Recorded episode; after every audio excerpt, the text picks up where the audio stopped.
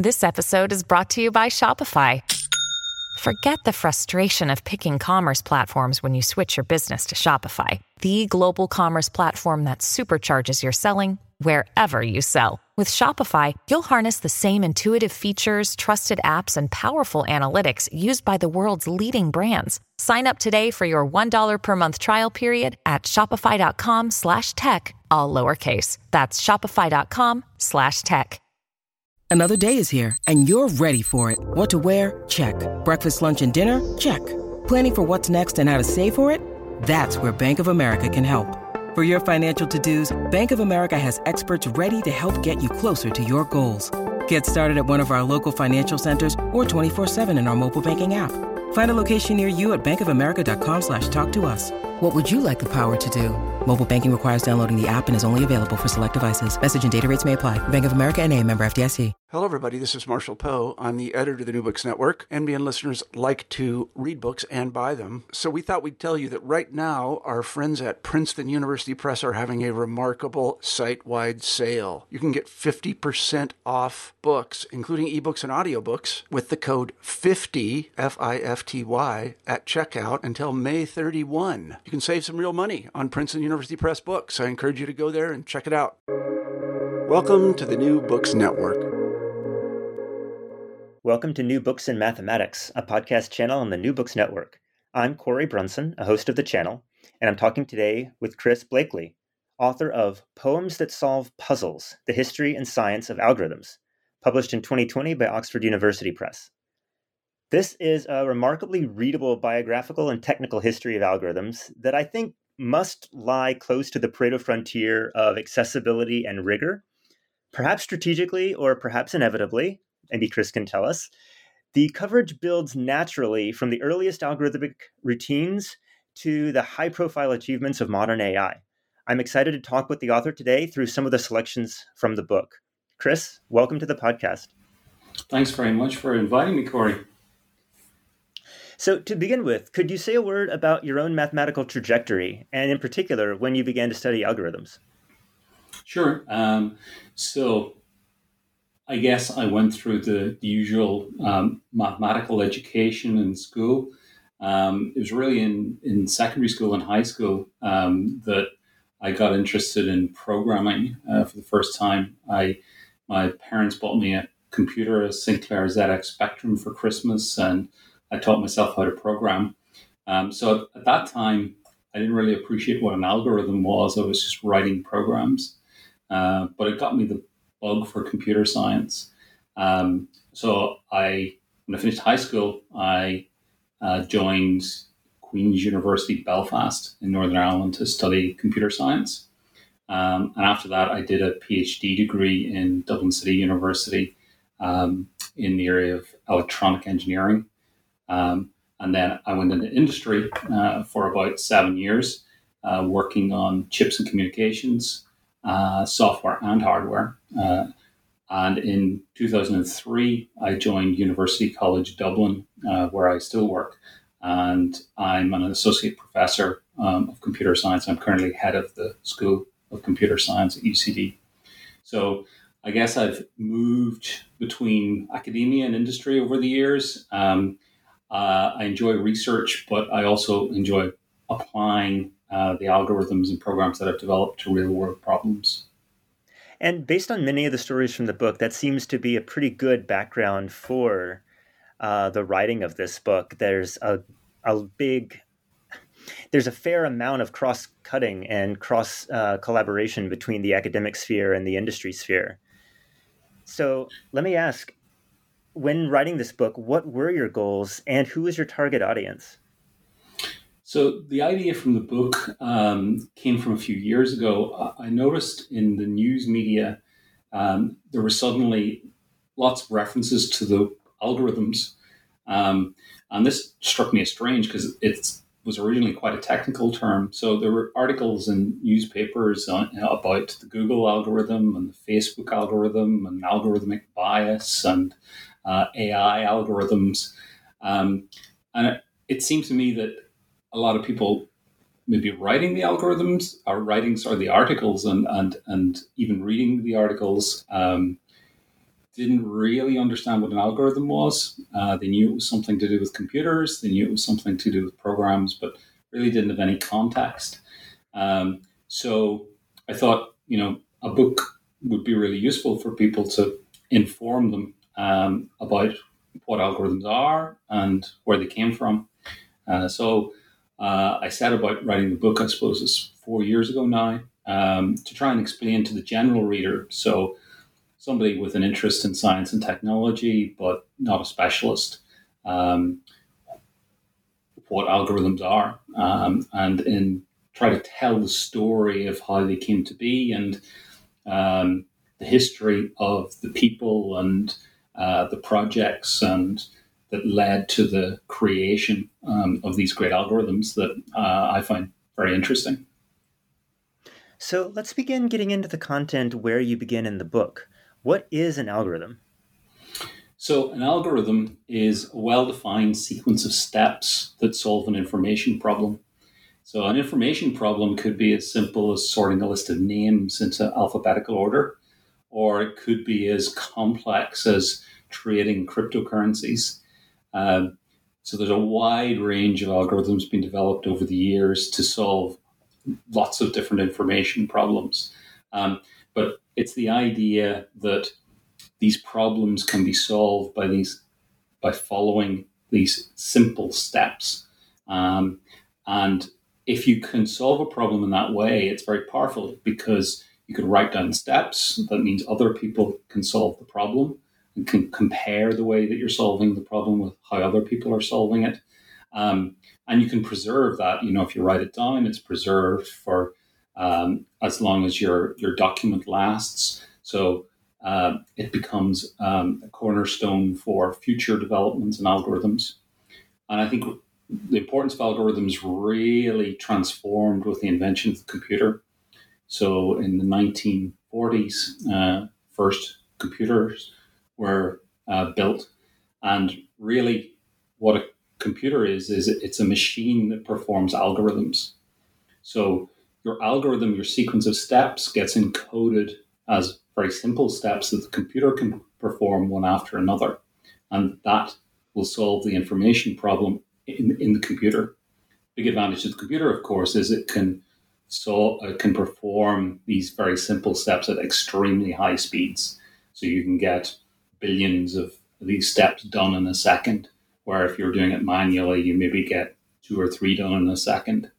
So algorithms went from being a mathematical curiosity uh, to something that everybody relies on every day to and their desktops and their um, their smartphones. So algorithms are the basic concept of steps um, that's behind all the software that we and apps that we use all the time.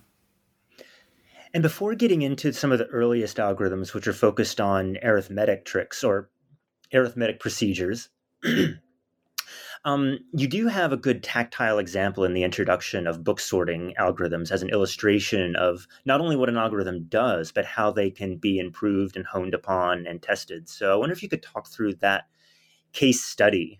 I know it's fairly common, I think, in in introductions, but it's a pretty good place to start. Sure. Yeah. So uh, the example I use is is sorting um, a pile of books um, into alphabetical order could be the alphabetical order of the author or whatever. Um, so there have been a lot of different algorithms proposed over the years for doing that.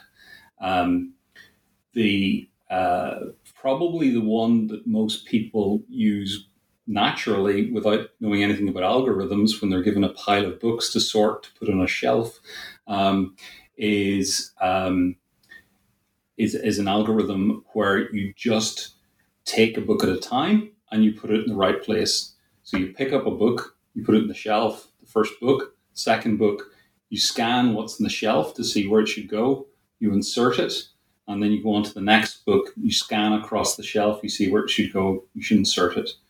So that algorithm's called insertion sort, not very imaginative. Um, there's another algorithm uh, that can do the same task called um, quicksort.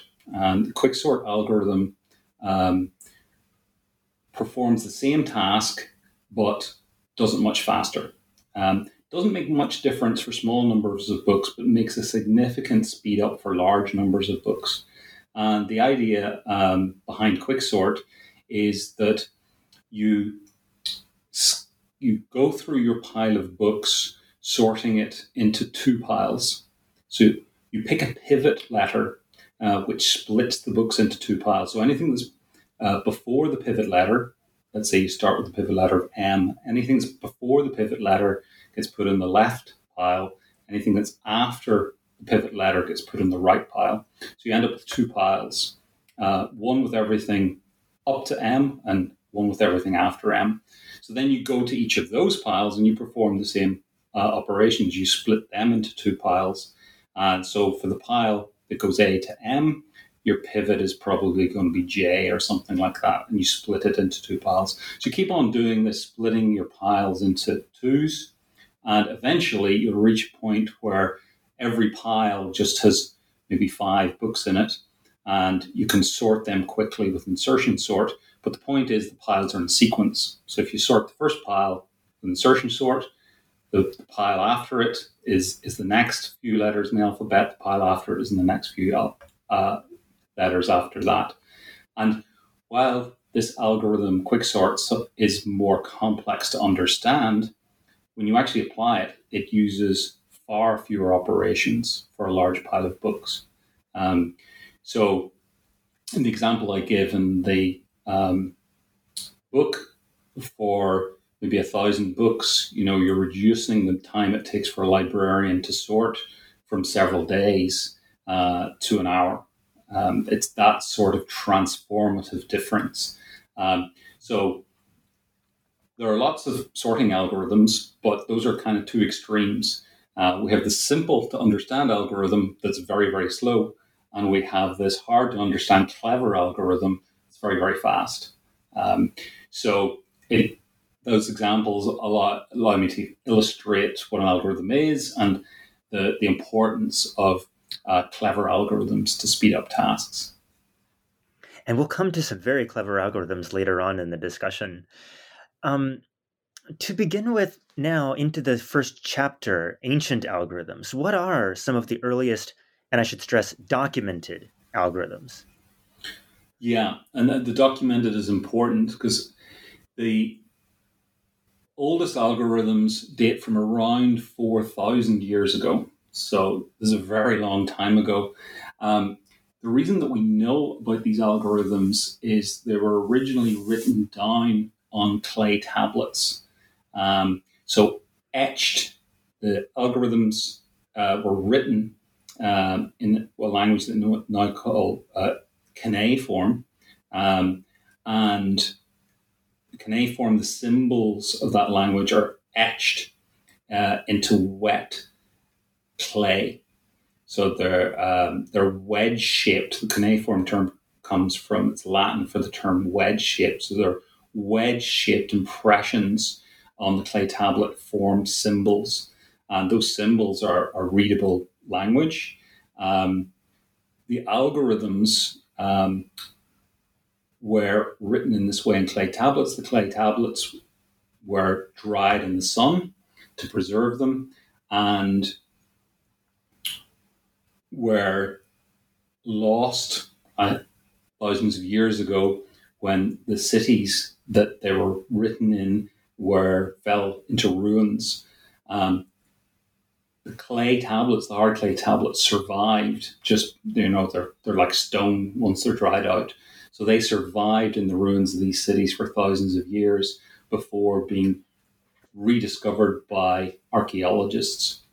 Um, the language of the tablets had been lost in the interim. Um, they were finally decoded and deciphered, um, and the tablets paint a rich tapestry of the life of the times. So we're talking about the region um, of Mesopotamia. So this is the land between the rivers and which straddles the border of modern Iran and Iraq.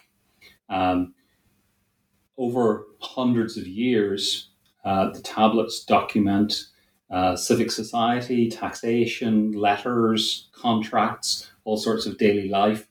amongst all of that daily life have been found some tablets that actually describe the algorithms that the mathematicians of the day invented. Um, so those algorithms are the oldest uh, known account we have of using step by step procedures to solve uh, information problems. And what were some of the information problems that these earliest algorithms were written to solve? They solved uh, practical problems, so construction problems, um, and also uh, astronomical problems as well, and, and, tracking the stars and sun. Um, and also even things like uh, taxation and interest were docu- calculations were documented in this way. Um, the example I give in the book is uh, calculation um, of the sides of a rectangular cistern, presumably of water.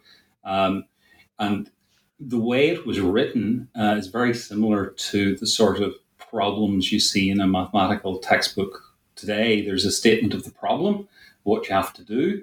Um, there's a statement of every step that you have to take. Um, and then at the end, there's this statement that is the procedure. Um, and it's kind of like a sign off. Nowadays, sometimes mathematicians use the Latin QED uh, to sign off. It's like a sign off at the end. Um, so the the example that I have, the cistern calculation, you're given some information and some information is missing, and the procedure calculates the, the missing information. The nice thing about it, it, it has an embedded example in there, a numeric example that helps you uh, follow the procedure. And people think that, that these clay tablets were written by uh, students working with scholars, uh, learning how to do their mathematics. So, you know, it, it could well be that this was a, essentially a student's notebook from 4,000 years ago. And I couldn't help but notice reading some of these algorithms that as they presage modern textbooks, they also seem to already have most of the basic components we think about algorithms having. Uh, the use of iteration, the use of recursion, the use of, of storage or memory to keep track of terms that will come back to be used later. Is that fair to say? Are there are there really basic components that have only come about in the past few hundred years? Um, it is true to say um, all of the basic operations are there, with the exception of if then else decision making operations. So those aren't explicitly called out uh, in the tablets as far as we can see. Now, the Babylonians did document if then else statements uh, in their omens, so that their omens are uh, like the superstitions, you know, if if if a, a, a man stands on the hill, it's a good omen, you know, this sort of thing. So they do possess the if then structure, but that's used for omens and, and laws and things like that. It's, it's we don't see it to date being used uh, in algorithms. So they had the concept, but it wasn't applied. So uh, when you're missing the, the decision making element, um, it's you're more geared towards procedural calculations uh, in terms of what you can do with the algorithm. Jumping ahead to chapter three, and I'm to take into take a couple of stories from this chapter that I thought were really interesting. Um, you recount how Charles Babbage and Ada Lovelace, names who will be familiar to anybody who studied algorithms, and later Alan Turing came to postulate and to write programs for what they may or may not have called, in these words, general purpose computing machines. So I hope you could give an abbreviated account of how they separately arrived at their projects. Uh, sure. Um, so Babbage um, proposed what he called the analytic engine in 1837. Uh, so 1837, you're talking about more than 100 years ago before the first real computers. Um, and what he proposed um, was a steam powered mechanical computer. Uh, so he'd taken two ideas that were around at the time. One was the idea of the mechanical calculator. Uh, so desk calculators had been invented previously um, and were manually operated to do simple calculations. Um, but there were, you know, individual calculations. It was a sum was done or a multiplication was done. Um, and the steam engine had been invented uh, not long before Babbage's work in this. Uh, so it was, we were talking about the con- in the context of the Industrial Revolution. So Babbage put these two ideas together. Well, if we uh, took a mechanical desk calculator and we powered it with a steam engine, why couldn't we get it to do a sequence um, of operations one after another and reuse the results, the intermediate results? Um, so you can see there the idea of a computer, and he applied the idea um, of punch cards uh, to store the data uh, and the instructions. And that idea came from Jacquard's loom, which was a, uh, invented as a, a programmable loom that could vary the way that the texture was woven. So Babbage took those ideas, proposed this machine, um, and tr- tried uh, to get it built. He'd, he'd worked on a previous machine called the difference engine, um, and it had been construction been funded by the British government. The difference, the difference engine was uh, it wasn't a true computer; it was really a calculator. The analytic engine was more advanced and really was, had it been built, was really a computer. It could support all the operations of, that a computer needed, including the decision making fun- making function. Now, what happened with the difference engine was there were uh, Babbage's uh, and his assistant were unable to complete building it um, because of the difficulties of manufacturing mechanical pieces with that sort of accuracy. So, building a computer, a mechanical computer requires very high precision cogs and gears, etc., and levers, and it just wasn't practical uh, using the technology of the day to fabricate those pieces with that sort of precision and reliability. So, the difference engine construction failed. The analytic engine construction was never funded. Um, so, although Babbage had the idea and worked on it for many years, uh, it never came to fruition. And actually, if I could interject with one question, uh, so one of the, my favorite parts of reading this chapter was learning how, in the absence of a working or even prototype device, um, these researchers were able to test whether their programs actually performed the operations they were intended to.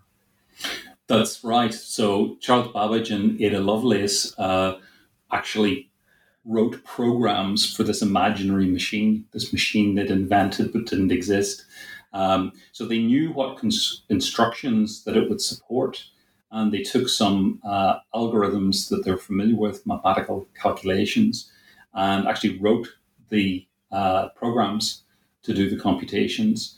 And so we, we one of the primary sources of Babbage's uh, ideas on the analytic engine comes from a paper that Lovelace wrote, um, it, describing the machine. And in describing the machine, she included um, the programs in an appendix and actually instruction traces so by hand, they were doing calculations, uh, uh, applying the calculation. You know, once this instruction is performed, we get these results. Once this instruction is performed, we get these results. So it allowed them to prove that the the uh, that the machine would be capable um, of doing the computation had it been built. Um, and that idea of tracing programs we still teach it in, in first year in computer science here in UCD and everywhere else. So that's held as the, as the way to do these things. Um, so if we move forward to Turing then, so we're moving forward 100 years uh, to when Turing proposed what's now called the Turing machine in 1936. So almost 100 years between the two proposals. So what Turing did um, he didn't at that time. He didn't try to build a machine. So this was well before uh, the outbreak of World War II. Um, what he did is he wrote a paper that described an imaginary machine, and he didn't write, try to design a practical machine in this paper.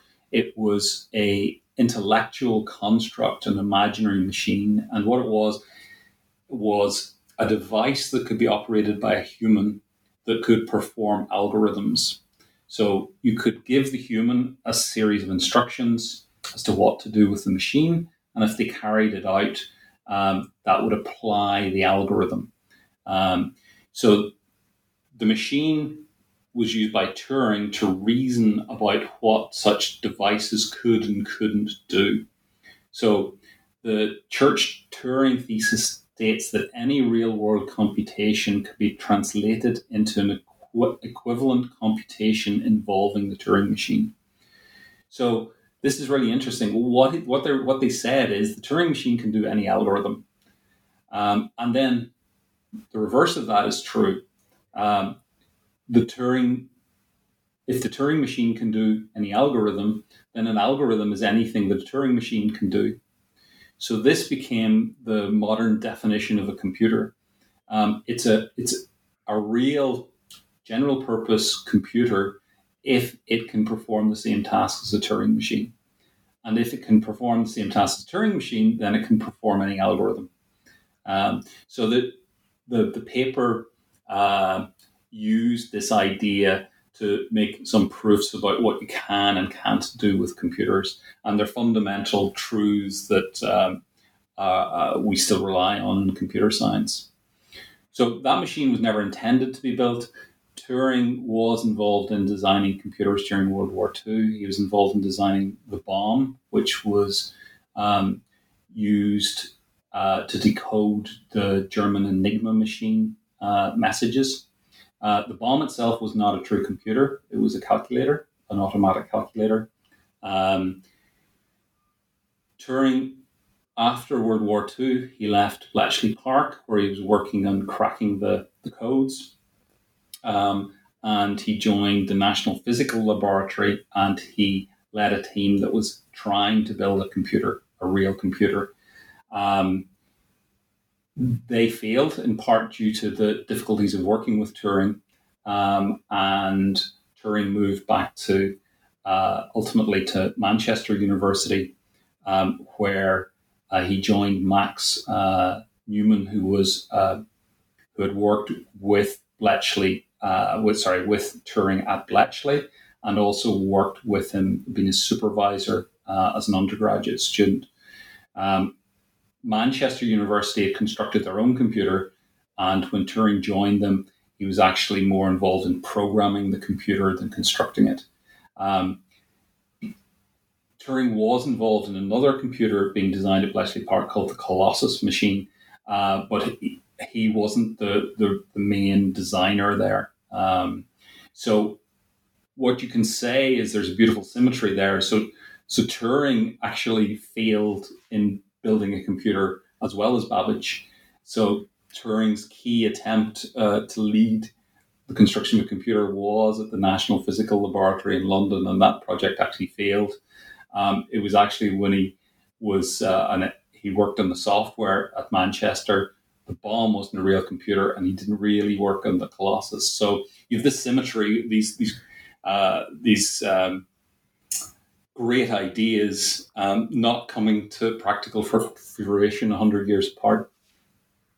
The symmetry really came out of the chapter, and something it prompted me to want to ask you is to take the researcher's point of points of view um, rather uh, in addition to the way that their work played out in practice. So if you could put Babbage and Lovelace in one hand and Turing on the other into conversation, would they say that they were engaged in the same enterprise? Did they have the same goals and the same long term vision for what they were doing? Yes. So uh, Turing was aware of Babbage's work. Uh, he actually mentions it in one of his papers. Um, and it's clear, like he very much admired uh, Babbage's and Lovelace's uh, work um, on the computer, and you know, in the paper, he kind of, it, it's clear he thinks what he's doing mirrors it in some sense. And he acknowledges, you know, this was 100 years ago. So Turing uh, very much saw it that way um, uh, and admired Babbage and Lovelace. What would Babbage and Lovelace have thought about Turing? I, I think I think Babbage um, would have been very interested in what Turing's doing uh, was doing, and Babbage was also, um, you know, he was quite a socialite. Um, so he talked to all sorts of people at all sorts of stations in life. So I think he would have got on very well uh, with Turing. Um, whether they could have worked together, not so sure. Babbage, Babbage changed topic an awful lot during his life. He never really stuck with anything. He did lots of uh, different things. Um, um, and Turing, you know, he has a reputation there. So I, I don't think they would have worked together, but I, I, think that they would have been very interested in each other's uh, work. That's interesting to think about. Thank you. So, in addition to some very well known stories, the book includes many, I was impressed by how many lesser known stories in the development of algorithms. And I wanted to get into one of them next. Um, when we think about the history of mathematics and weather forecasts, we at least I, most often think of Edward Lorenz and the origins of chaos theory. But Lorenz's observations were surprising in the first instance because there was a quite mature branch of mathematics that had been developed to forecast weather by that time, with its own embedded assumptions. So, could you tell this story, uh, beginning from Lewis Fry Richardson and on to the early computer forecasts? Yeah, sure. Um, so you're right. I, I, think Lorenz is well known for uh, being one of the originators of the science of chaos. Uh, so this idea of the butterfly effect, where uh, you have a system that's highly dependent on initial conditions, a small variation in initial conditions called, causes a large change a few days later, and this is linked with weather forecasting. Um, so Lorenz discovered uh, chaos accidentally on a computer uh, simulation. Uh, and what he was doing is running simulations of how the weather would evolve um, over a period of time. He ran the simulation once and got printed, got results from that. Uh, he ran it again um, and he got completely different results. Um, and at the time, computers weren't terribly reliable, so he thought something was wrong with the computer couldn't find anything wrong. And eventually, he discovered that the difference was that he had applied a different rounding to the input numbers of the initial conditions. Um, so he started to look into this. This was a real effect. Um, and it led him to the conclusion that in the weather, uh, small changes in current conditions lead to big changes in what the weather will be a few days later. And this is the fundamental difficulty in, in accurately predicting predicting the weather, um, even over the course of a week. Um, now, what he was doing there, he was running numerical simulations um, of the weather forecast. So, numerical simulations of the weather forecast, what you do is you, you take the atmosphere, you divide it up into cells, um, and for each cell, you say what the average uh, pressure, temperature, wind velocity, uh, etc., is within that cell. Um, so then you have these measurements for this 3D grid of cells, and what you do in your calculation is um, you you move forward in a series of time steps, and at each time step you calculate what the current conditions in each cell uh, are going to be, and that calculation for a cell is dependent on what's happening in the cells around it and how much sunshine it's getting and things like that and what its neighbors are doing. So that calculation evolved over a period of time. That idea wasn't Lorenz's. The, the idea of using numerical simulations um, goes back to Lewis Fry Richardson, um, who was born in 1881 in Newcastle in England. Um, and after graduation, he worked on short term research positions for a while. But in 1913, he was appointed superintendent of a weather station in southern Scotland, Eskdalemuir. Um, it's the middle of nowhere, uh, very wind, windswept and stark location. And Richardson's duties were to monitor the weather, seismic vibrations, and the Earth's magnetic field. So he had a house and lots of spare time and he started to think about the problem of forecasting the weather. So he was uh, the uh, the first one to really develop and apply the idea of a numerical algorithm for forecasting the weather. So the first person to really take on this challenge of dividing the atmosphere into a grid and calculating what uh, those volumes of gases were going to do based on the laws of physics. And he, he took some data that he had for the weather over Germany in 1910 and he ran this simulation doing manual calculations. and this took months. I mean, eh, we're we were talking about a large area, and he was trying to figure out what every cell was doing uh, by doing calculations. At the end of all this months of work, his his calculations were terribly inaccurate. Um, there were surface pressures that just weren't feasible, um, and it didn't match how the real weather had unfolded over Germany uh, in 1910. So he went ahead, pressed ahead, and wrote a book about this uh, experiment that he'd done in 1922. Um, and in it, he actually envisaged a great hall with 64,000 human computers, all using mechanical calculators to compute the weather forecast in real time for the entire globe. So ridiculous. I mean, 64,000 computers and his results were inaccurate. So the book was just not well received. Uh, people thought this was all a little bit uh, uh, outlandish. Um, that sat almost unnoticed for, for 30 years um, until John von Neumann um, picked up the idea uh, for one of the applications for uh, his new computer at the Advanced Institutes, uh, sorry, the Institute of Advanced Studies in Princeton. Um, the Princeton computer wasn't ready quickly enough, um, so he and a team performed numerical calculations of the weather uh, on ENIAC, which was uh, one of the first computers. Um, and those calculations were done in 1950 and proved to be not completely accurate, but reasonably accurate numerical simulations of the weather as it unfolded in North America over four days uh, in 1949. So, in a nice touch, uh, one of the key people in that team, Charney, uh, sent a copy of the paper describing this ENIAC forecasting to Richardson, and uh, Richardson um, wrote back to say uh, to congratulate the team and uh, admiring their enormous scientific advance on his own single and quite wrong result. So that's 1950. So that's well before Lorenz. So Lorenz was using the same sort of uh, simulation as um, von Neumann's team had used in 1950, and that was all based on the ideas that were first experimented on by Richardson in the 1920s.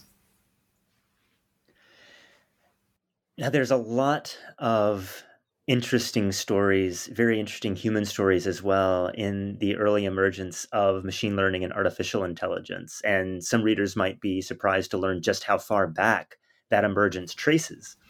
Um, I wanted to specifically ask about an implicit distinction that you make in this chapter. This is chapter five between machine reasoning and machine learning. Um, what it tells me is that even as these very first thinking machines were being designed, what it means to think was already a subject of contestation. Is that right to say? And could you describe how these early machines thought? Um, yeah, that's true to say. I mean, this debate about computers and the human mind and the human brain uh, was there from the very start of the invention of the computer. Um, so ENIAC, which, as I say, was one of the first computers, it was invented uh, or built in the University of Pennsylvania in the U.S. during World War II, and was unveiled to the press in 1946. So the headlines in the press the next day were about the Army's new Wonder Brain and its inventors, and electronic brain computes hundred year old problem in two hours. So the press were very much thinking of this as a computer as a new brain, an artificial brain. Um, the the researchers were also thinking about the implication for sure. So uh, in 1950, Turing published a paper called "Computing Machine and Intelligence," published in a journal called Mind, which grapples with the questions uh, around machines and the mind and what the difference is and how, how do you tell them apart when you have a really powerful computer. Um, so, for example, in that paper, I have a quote here. Uh, the original question, can machines think, I believe to be too meaningless to deserve discussion. Nevertheless, I believe that at the end of the century, use of the words and general educated opinion will have altered so much that one will be able to speak of machines thinking without expecting to be contradicted. So Turing was predicting the whole speed up and evolution and improvement of what a computer could do and the whole of AI and the computers would be in everybody's view thinking uh, by the year uh, 2000. So he was a little bit ahead in his predictions, but I think given the scale of what he was talking about, it was very impressive. Um, so he was considering this idea of do computers think uh, back in 1950.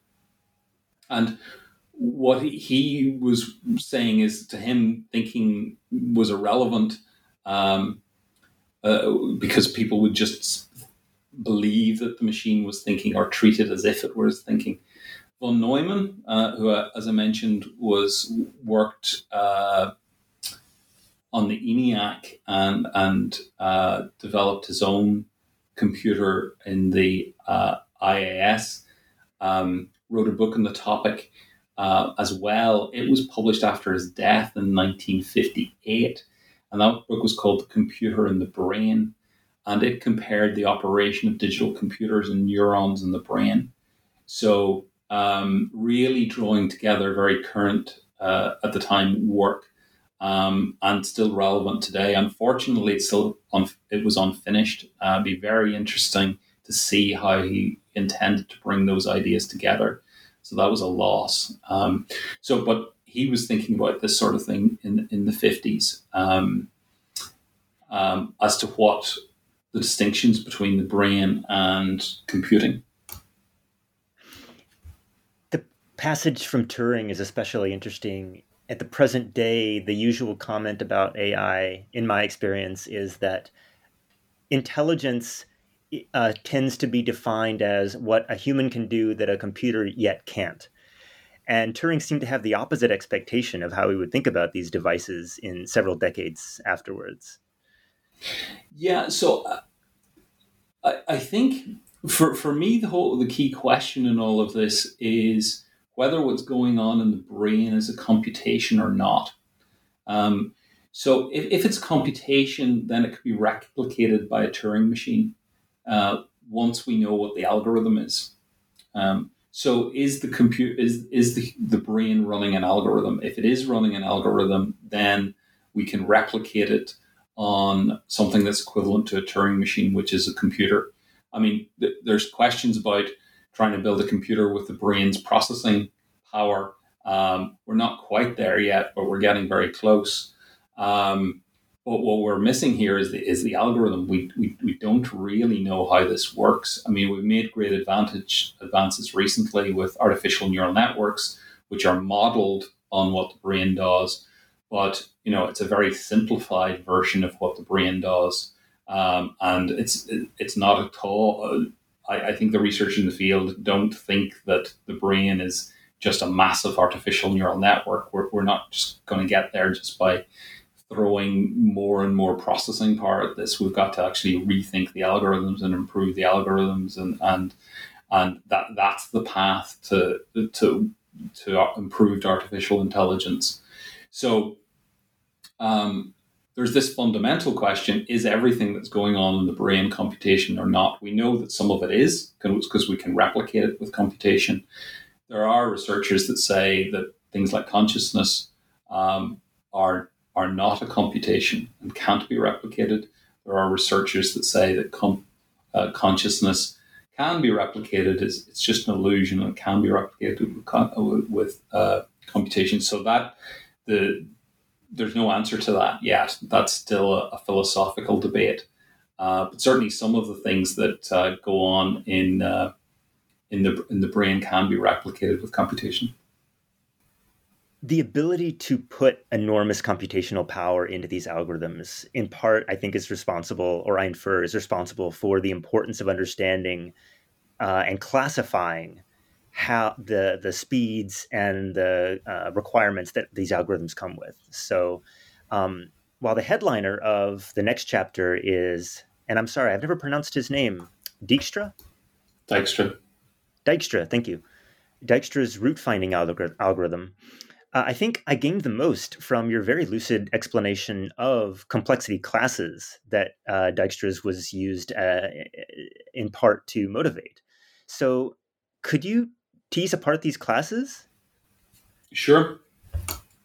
Um, yeah. So, um, I in the example um, of the sorting books into alphabetical order, I, I compared two algorithms, uh, insertion sort and quick sort, and I said that they perform the same task. It's just that one of them does it with less operations than the other. Um, so when we talk about algorithms, we often compare their what we call computational complexity. So the computational complexity of an algorithm is the number of operations it takes to complete. And the number of operations that an algorithm takes to complete depends on the size of the problem. So in the case of the book sorting uh, algorithm, the size of the problem is the number of books. Okay, so if you plot a, a graph with um, the uh, size of the problem along the x-axis and the computational complexity along the y axis. Um, as the size of the problem increases, inevitably um, the number of operations required to complete the task increases. Okay, so there's a dependency there between uh, size of the problem and computational complexity. Um, now, how quickly that curve grows is really, really important. Um, for uh, the algorithms.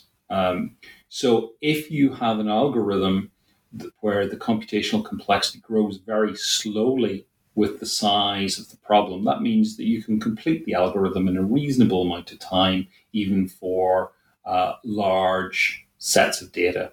Um, so in the book example, uh, quicksort um, is what we would consider a fast algorithm, and you can use quicksort to sort a large number of books in a short time.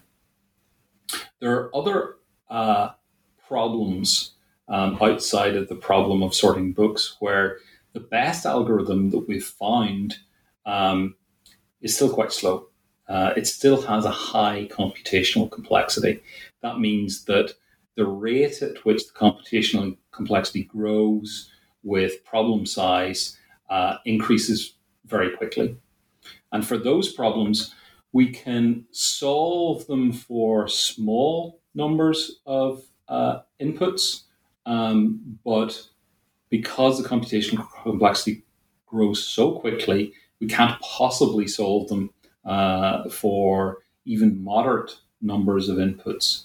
Um, so the Dijkstra's algorithm that you touch on is, is an algorithm that's uh, used to determine the shortest route between two points on a map. Um, so it's used in navigation apps on smartphones uh, nowadays, a variant of it. Um, and what you do with the algorithm is you give it a map. Um, so, in an example I use in the book is a, is a map of Holland with the cities marked on. Um, you know the distances between all the cities. You know you want to get from, let's say, uh, Amsterdam to Eindhoven. What's the best route? Um, so the algorithm uh, scans through the map and determines what the shortest route is between Amsterdam and Eindhoven, what cities, intermediate cities you need to go through to get there in the shortest distance. Um, the algorithm for doing that, it, it checks um, at each step, uh, it assesses the routes to the neighbors. So it, the algorithm starts uh, at the beginning point and assesses the distance to each neighbor. Um, it then moves on to the neighbors in turn and assesses the distance to each of its neighbors and progresses in that way. And at each step, it writes down the route uh, taken so far and the distance. The trick in the algorithm is that it only updates the route and the distance if the newly calculated one is better than the one that's already written down uh, beside the city. Um, so it it very quickly determines what the fastest route is by eliminating bad routes as soon as possible or slow routes as soon as possible. Um, and that algorithm is, is, is much quicker than an alternative algorithm, which is the brute force search. You list all possible routes and you, you, you figure you calculate which one uh, is the shortest of all possibles. Um, so you have these comparisons that you can do between um, algorithms, uh, and you can actually measure their computational complexity. Um, so what you're doing there is seeing how computational complexity varies with problem size. Um, so if we imagine that graph with the x-axis and the y-axis, some uh, algorithms that the computational complexity grows reasonably slowly are called uh, polynomial time algorithms. Um, and that means polynomial time algorithms are uh, reasonably tractable. We can do pretty big problems uh, with the algorithms that we know today.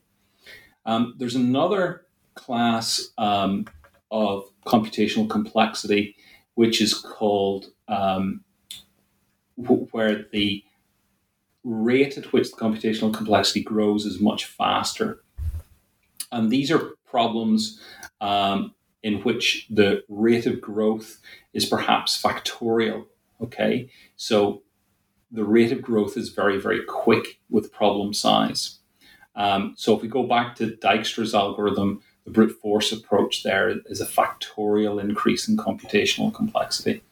Um, so what we can do is we can classify algorithms according to what's the fastest. Sorry, we can classify problems according to what's the fastest algorithm for solving them.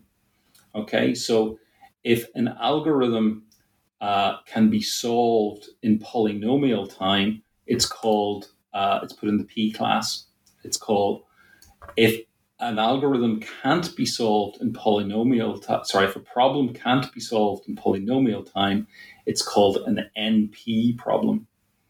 Um, there are some others there. I won't go into the details of them, but those are the kind of two primary classes. So P class algorithm uh, problems uh, can be solved reasonably quickly for reasonably large data sets.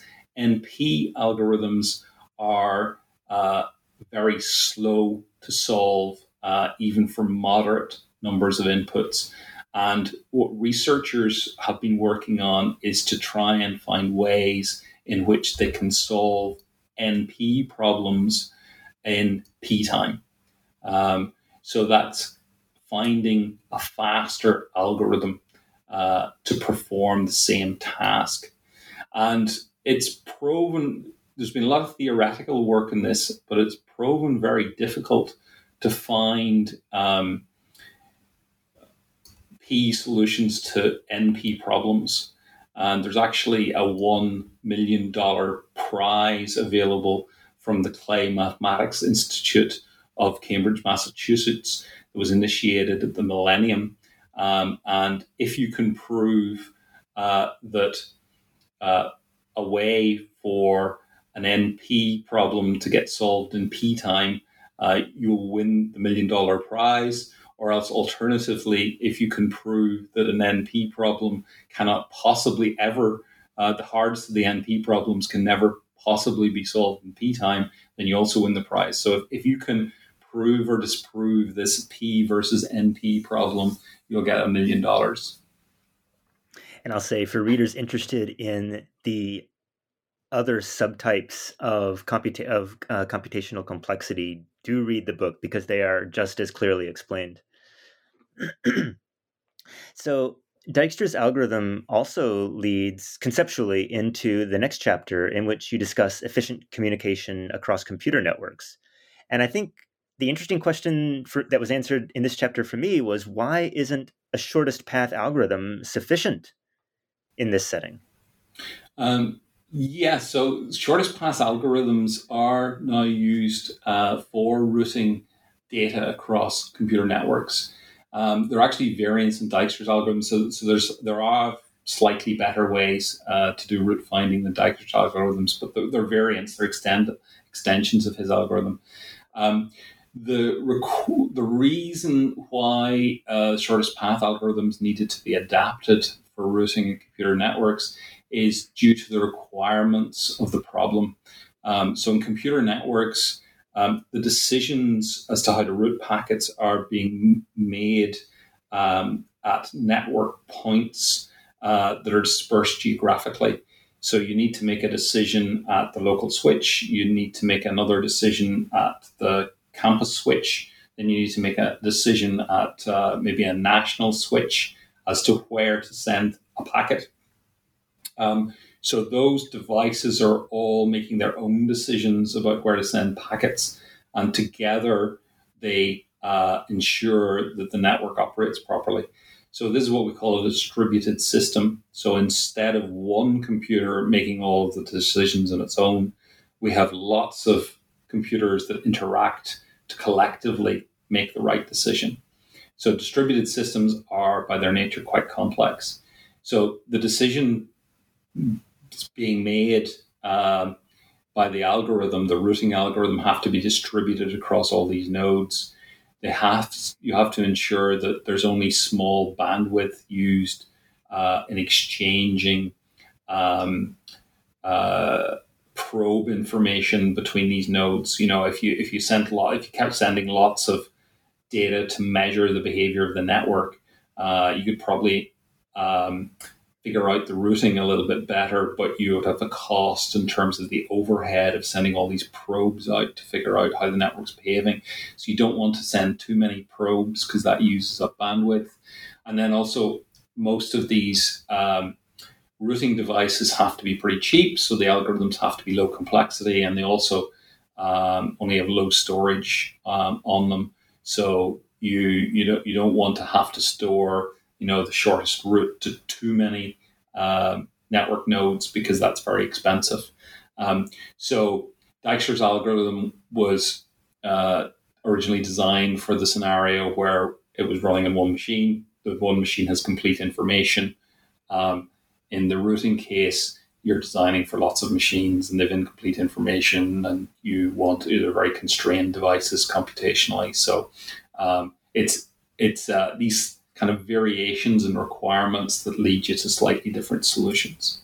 So, in a later chapter, um, you touch upon an event that many listeners will recognize, and that is the competition of IBM's Watson with several human participants uh, at Jeopardy. So, could you explain what the major problem its designers faced was and how they solved it? So the major problem was is dealing with the variability in natural languages.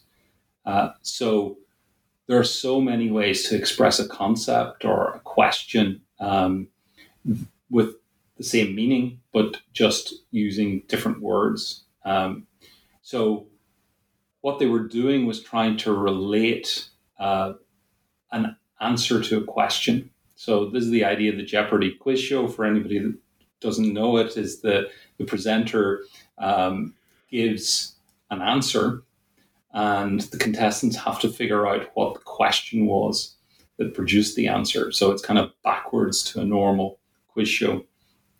Um, so what the researchers were trying to do uh, with the Watson computer was develop software um, that would figure out uh, what uh, the question was.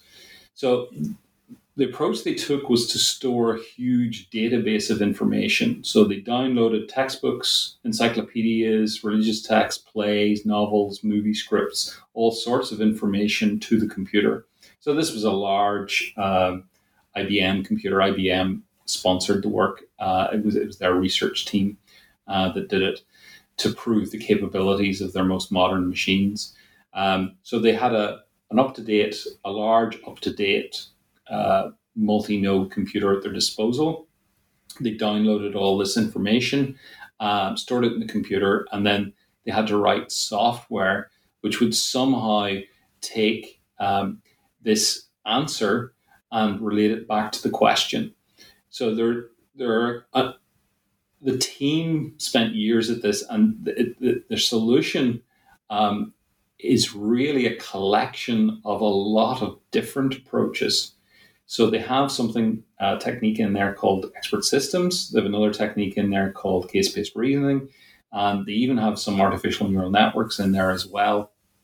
And what they do um, is apply all of these different techniques, score the results, and then the result with the highest score is the one that they rephrase um, as a question and output um, as the result uh, to be given back to the presenter. Uh, so, just to distinguish between the different approaches, so expert systems um, are rule based uh, systems used in the 70s, particularly for artificial intelligence. And they're based around writing programs that have lots of if then else statements in it. So, if the input is this, then the answer is this. Um, so it's quite conceptually quite easy, but the, the, problem is those systems are very, very brittle. Um, if the input matches an if statement, then they give a great answer. But if it's slightly different, then they give a terrible answer. So they're, they're very, very brittle uh, in the answers they give. Then the other type of approach, the case based reasoning approach, is uh, like a matching algorithm. So, what the software tries to do is match the keywords in the answer provided by the presenter um, with the text held in the information base. So, whenever the, the, the algorithm scores, so basically, if keywords match up between the answer provided and uh, an article from Wikipedia, let's say, then that gets a high score. So the keywords match. So what it's discovered is there's some sort of relationship between these two, and maybe the information in that article can be used to generate the question. Now, the advantage of case-based reasoning is the the if you like the engine that does the analysis is always the same it's really this matching and scanning algorithm. Um, and you can uh, give a case based reasoning system a whole other context by feeding in a different encyclopedia. Um, the matching is the same. You're just scoring and matching keywords between uh, the the prompt provided and, and what's in the information base. Um, so I suppose time looking back at it now, um, that IBM Watson demo was really a moment in time when these older systems, expert systems, and case based reasoning systems were dominating. And very soon after that Watson Jeopardy appearance, suddenly there was a massive uplift in artificial networks. And I mentioned that there were some tiny little artificial networks in Watson, but they weren't used to any great extent. Uh, what really changed artificial intelligence was after Watson, the move to much larger artificial neural networks.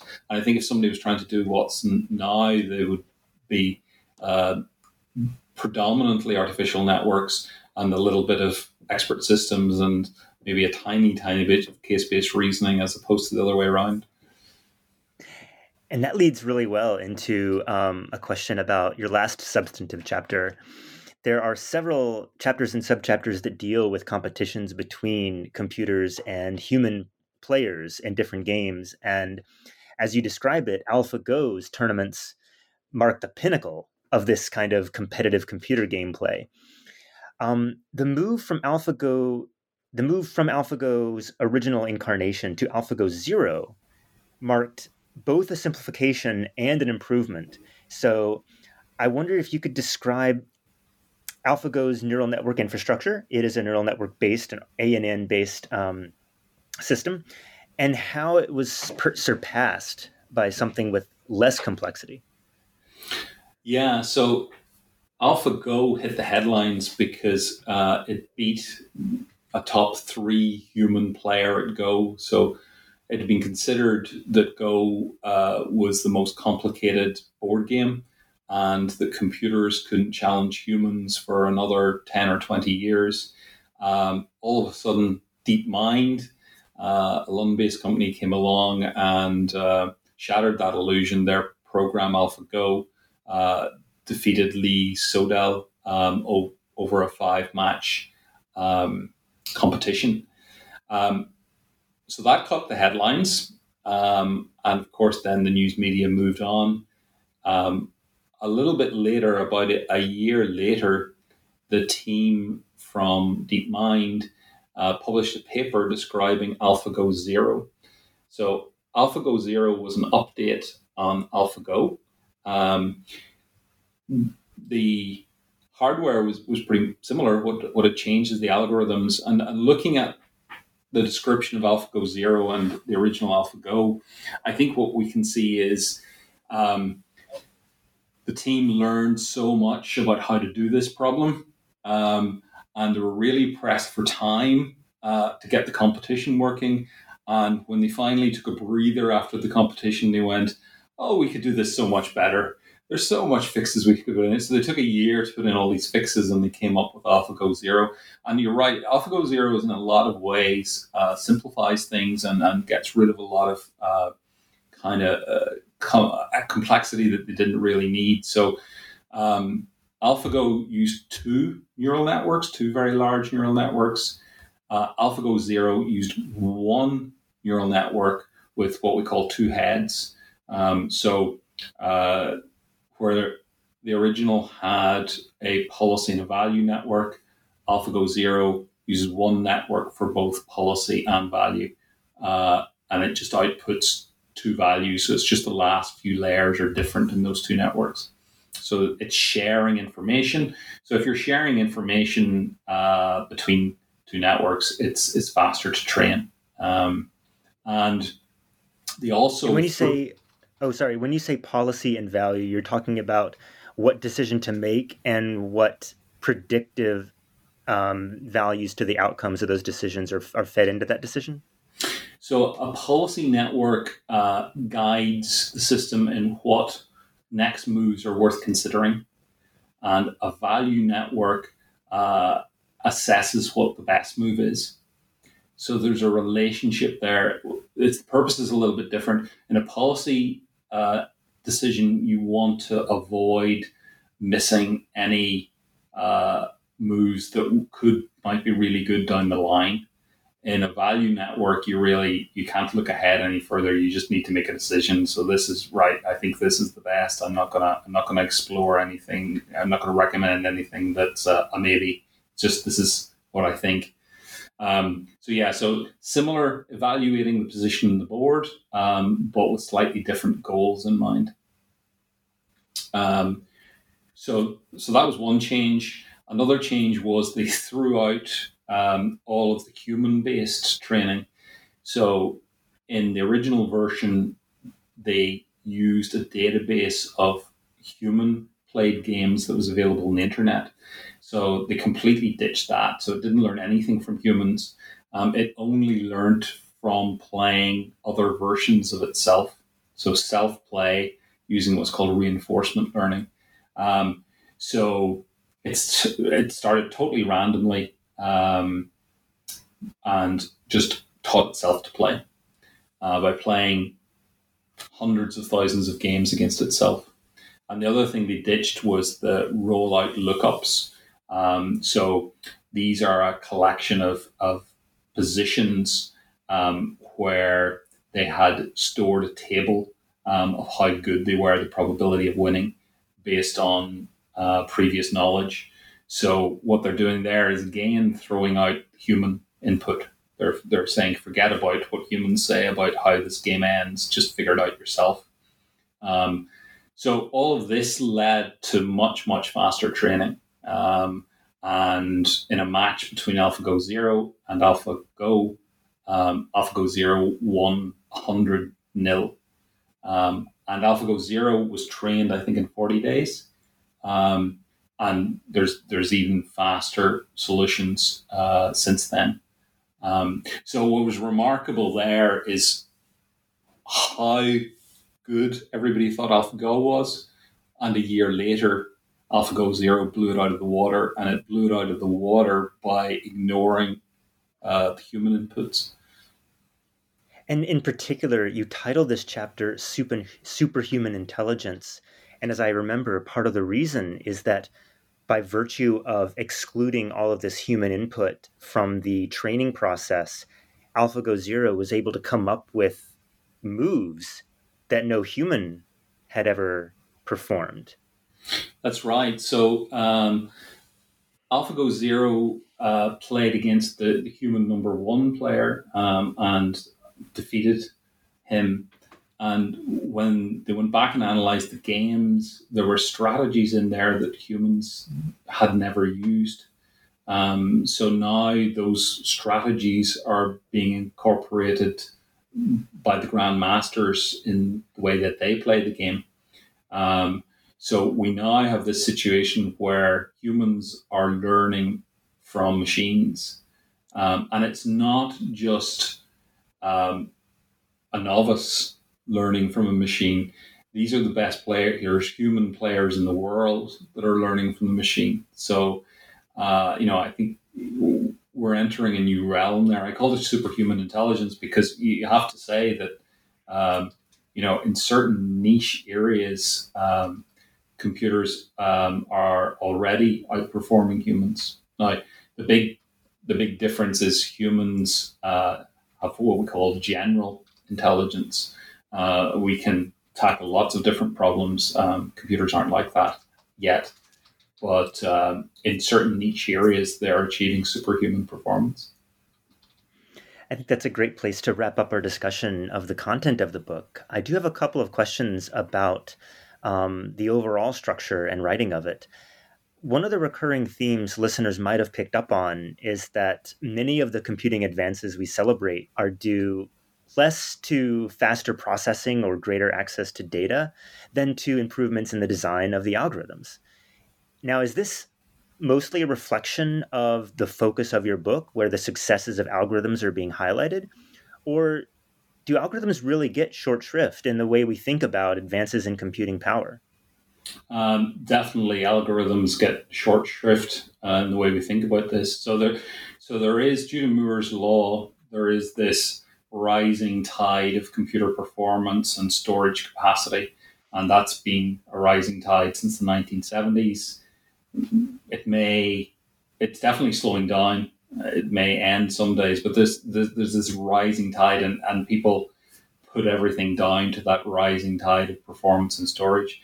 Uh, but actually, the real breakthroughs are in algorithms. Those those are the real game changers. So I was just talking about AlphaGo Zero there uh, compared to AlphaGo, there there was very little difference in the hardware there. We were talking about one year different. You know, it was the algorithms that changed the performance radically.